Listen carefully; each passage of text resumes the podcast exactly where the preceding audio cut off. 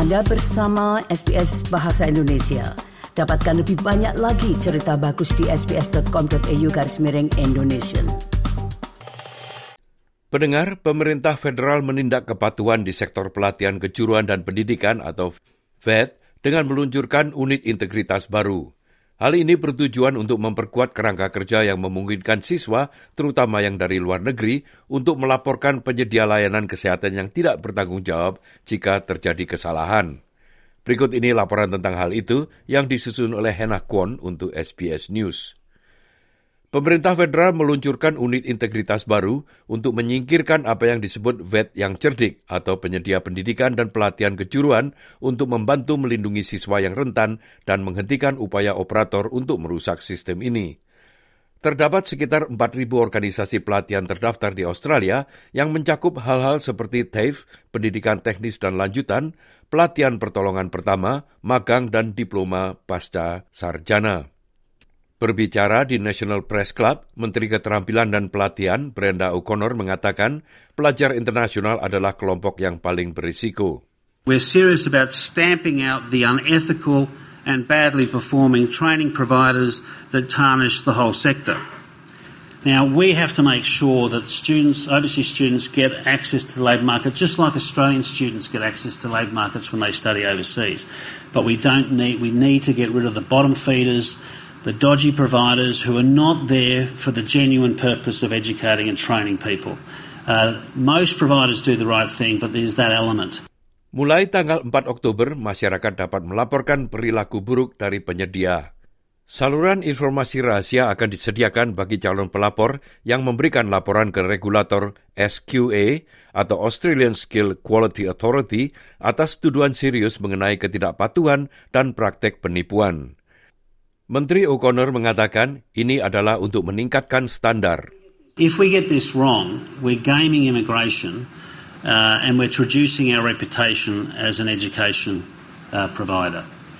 Uh, because we cannot have substandard uh, uh, training providers who are there ostensibly to have people enrol in their courses, but uh, they're there for other purposes, mainly allowing people to get access to the labour market. Dana sekitar 37,8 juta dolar akan disalurkan ke unit integritas ini. Badan ini akan bekerja sama dengan Kementerian Dalam Negeri, Kepolisian Federal Australia, dan lembaga pendegak hukum, persemakmuran, dan negara bagian lainnya. Menteri O'Connor mengatakan kepada ABC bahwa regulator juga akan dapat melakukan pemeriksaan kepatuhan terhadap penyedia layanan yang diidentifikasi berisiko tinggi. So ASQA will be given powers. It has powers now to deal with some of these matters, but we will make sure it can suspend or cha- or uh, or, or uh, compel a provider to act in a certain manner, or indeed ultimately uh, expel that provider, deregister the organisation. Kunci elemen dari agenda pemerintah adalah tempat TAFE dan FED yang bebas biaya. The reason why I've emphasised TAFE is we still need at the centre of this sector a, a very significant public provider that's working in with um, universities. And I think to that extent it should be at the centre of TAFE, but complemented by all the other providers I've just mentioned, provided quality is, is there. Langkah-langkah ini diperkenalkan sebagai tanggapan terhadap rekomendasi yang dibuat oleh tinjauan migrasi dan tinjauan cepat terhadap eksploitasi sistem visa di Australia. Kepala Eksekutif Dewan Pendidikan Tersier Independen Australia, Troy William mengatakan pengumuman ini disambut dengan baik.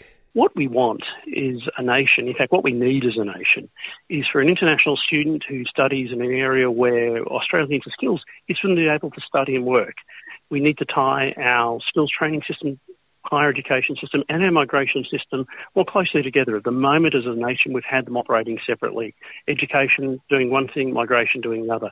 We need to tie those together, and that's what the Australian government's working towards. Quite frankly, if we need butchers, bakers, candlestick makers, and they've been studying those courses in Australia as international students, and we need those skills, an international student who's completed their studies should be able to uh, stay and work in Australia upon completion of their course. Dan Williams mengatakan perlu ada titik acuan utama.